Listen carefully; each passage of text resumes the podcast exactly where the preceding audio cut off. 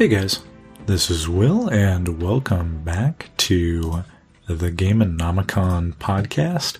We really need a catchy name for this show, but I can't really quite decide on what it should be. So, if you happen to have any ideas, be sure to let us know. You can, of course, comment on the post on the website, or you can reach out to contact at gameonomicon.com.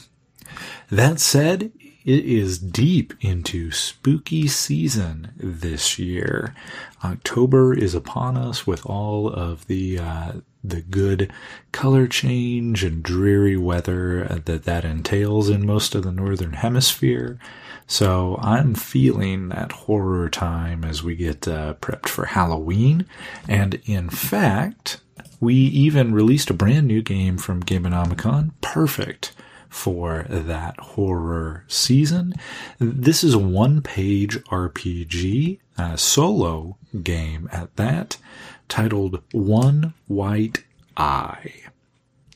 Now, this is new for us to uh, foray into solo games, but of late I have been really fascinated with a lot of uh, solo games. Uh, in particular, the great deal of games based on the Wretched and Alone system, uh, kicked off by the game The Wretched, and uh, it that game is really a uh, fun system with a lot of prompts that that operates off of a deck of cards.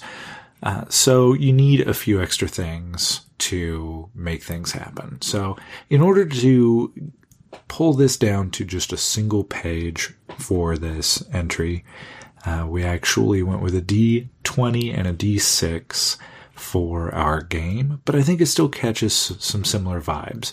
Uh, it is definitely, I think, uh, of a lineage to uh, Wretched and Alone. Now, One White Eye, on the other hand, is inspired by Edgar Allan Poe. In particular, a couple stories, uh, The Pit and the Pendulum, and to some extent, The Telltale Heart. Um, I was out running the other day and hit on a phrase that popped into my head while I was listening to some podcasts. And that was uh, one white eye hence the title of the game. Sometimes you just get uh, these phrases or something that just sticks in your head and you keep going round and round thinking, oh, how am I going to do something interesting with this? And knowing the time of year, uh, and, you know, thinking of a, of a, white, pale, milky, blind eye, uh, that sort of thing, it's already kind of a spooky uh, appearance to most folks. So I started turning over how to, how to make that happen. Now, in this case, uh, I eventually came on to the Edgar Allan Poe uh, story, The Telltale Heart, which also fixates on one particular body part, right? And uh, in order to to really examine that, I I was thinking, you know, that the heart really represents um, life in most uh, interpretations. Not necessarily telltale heart, but in general, right? The appearance of a heart. Uh, so I thought, well, what what does an eye really represent? How how can I get into that? What what does an eye do? Of course, the the beating of the heart in the telltale heart is uh, so important to what's going on, or at least the perceived beating. So uh, I thought eyes then uh, they see, they watch. So we led to the eye watching the player. And then, of course, the question becomes, uh, why are you fixated on this eye? Or, or how are you, as a player, limited, uh, to the perception of this eye rather than just wandering off to the local pub, right?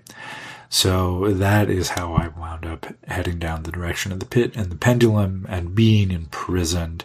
So one white eye then became a game, uh, the story of your protagonist and why they have been imprisoned and why this one white eye watches them day after day, or at least moment after moment. Sometimes in the dark, it's rather difficult to tell what may or may not be a day.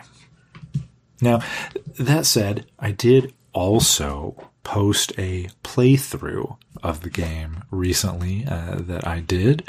So I'd like to go ahead and uh, present that to you here. Some folks may enjoy listening to it as a podcast episode. So here's the intro text, and we'll go from there.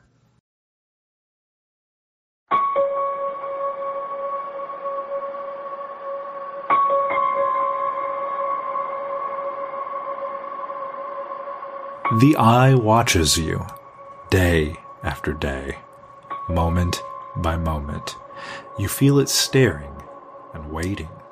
You feel the pressure on your skin, your bones, your soul. Can it truly see? You do not know.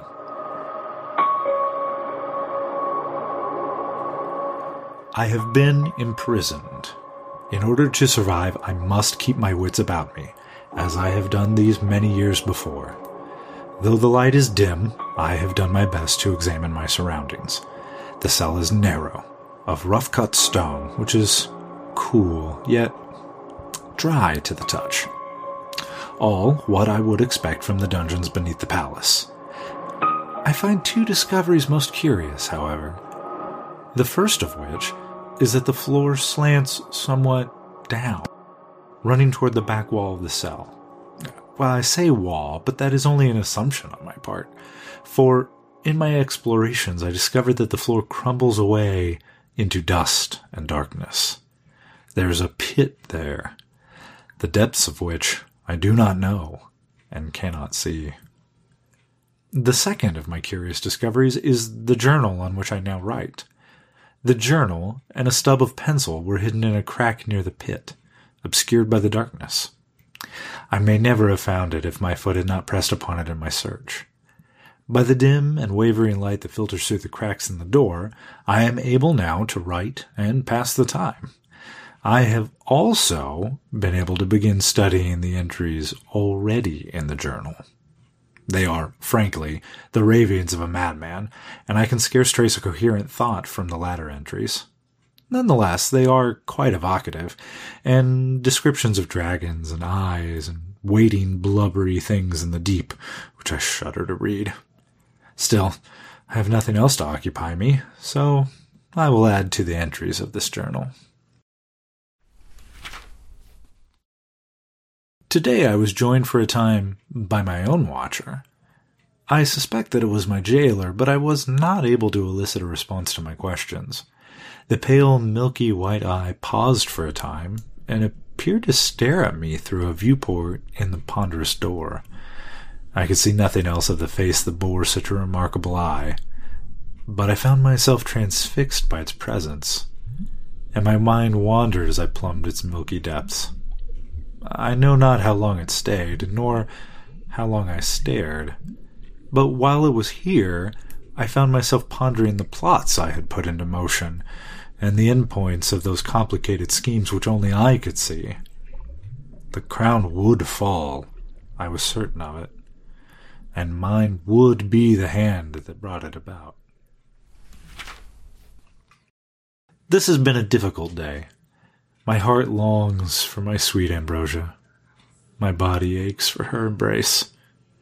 We parted on such delightful terms, my body soaked in the indulgence of her presence, my heart lost to the beat of her own, and my mind drunk with the possibilities brought on by Lord Duran's demise. I told her that I would return. The eye watches and mocks me. I found myself examining the other contents of this journal once again. What I had taken for the ravings of a madman in latter entries did not begin as such. While I am unsurprised that a weaker mind than my own succumbed to the wretchedness of their imprisonment, I must admit that their descent has made for a fascinating read. As well, they appear to have been something of an artist. And I'm captivated by small sketches I find scattered here and there in the pages. In particular, I find myself turning again and again to one sketch which fills an entire page. It is a grossly detailed depiction of the eye in all its pale, veined glory. The malevolence I feel when looking upon it is palpable. The eye returned today. When it returned to its vantage point, I was ready and sprung the plan I had been calculating now for some time. Surely there is something it wants, something I can provide. When the crown falls, I can offer places of power and prestige. And so I do. The eye is dismissive. I've not yet found the right track. They have found out my schemes, somehow. Someone. They've talked. All my careful planning, all my secret plotting, gone to waste. I would only, I, I can only be imprisoned here if they know. But who? And how? The crown knows my revolution because there is a chink in my artfully crafted armor. Can I still repair it? I made the decision today to explore my cell once again in order to make the best measurements that I can and notate them here. Perhaps I will also uncover a detail that may aid in my escape or release. It is a bare three paces across the narrowest portion fronted by the massive door, but, as I noted before, surprisingly long for the narrow space, measuring ten paces back before I reach the beginnings of the unsettling and crumbling pit and dare walk no further. While there at the edge, peering into the depths and desperately trying to pierce the veil of inky blackness to glimpse any edges of hint or bottom, the eye returned I could feel the weight of its gaze settle on my back, like a pressure between the blades of my shoulders. I glanced behind to confirm my suspicions and beheld that blanched organ once again at its watchpost. I faced the pit again, determined to turn my back to it and block out the ghastly features. As I turned my focus back to the black, it seemed to me that the darkness of the pit began to churn and, writhe with long shadowy tendrils slowly and, cautiously exploring up toward me. Uh, how I was able to discern this motion, I, I know not, but as I watched, I could have sworn I heard a sound like a paper thin voice, but within my own head, and emanating from that terrible eye. Give in, it said. Submit. I whirled back toward the door, only to find that the eye had passed. I retreated far from the pit and pressed myself tightly to the stone until exhaustion took me. Unable to steel myself to face the pit again today, I have restrained myself to the best patch of wavering light that I'm able to find near the heavy wooden door, and have begun once more to pore over the entries of the cell's previous occupant taken these for the ravings of one who has lost all touch with reality, but now I believe that I was mistaken. After what I saw moving in the pit, another entry has grasped my attention. The prior chronicler had also had encounters with something that resides in the pit. They too saw the undulations of ink on shadow as tendrils rose and fell within the depths. They too heard the dry, paper thin rustle of a voice in their mind urging them to fling themselves into the abyss. What chilled my veins, however, was an entry describing a phenomenon I have yet to encounter. The chronicler describes the slow and methodical manner in which those tendrils began to snake slowly out of the pit and tentatively weave themselves across the room as if they were the ones exploring. Ah, the susurrus of whispered voices fills the back of my head once again, and I glance up to see the eye has returned. It waits and watches. I cannot quite make out what the voice is saying this time, but I can feel the cruel implication of the bearer weigh down upon me. But there is something else with it this time a hope promise. The rebellion is not over. The crown may still fall. Great power could be mine. All I must do is step over that edge.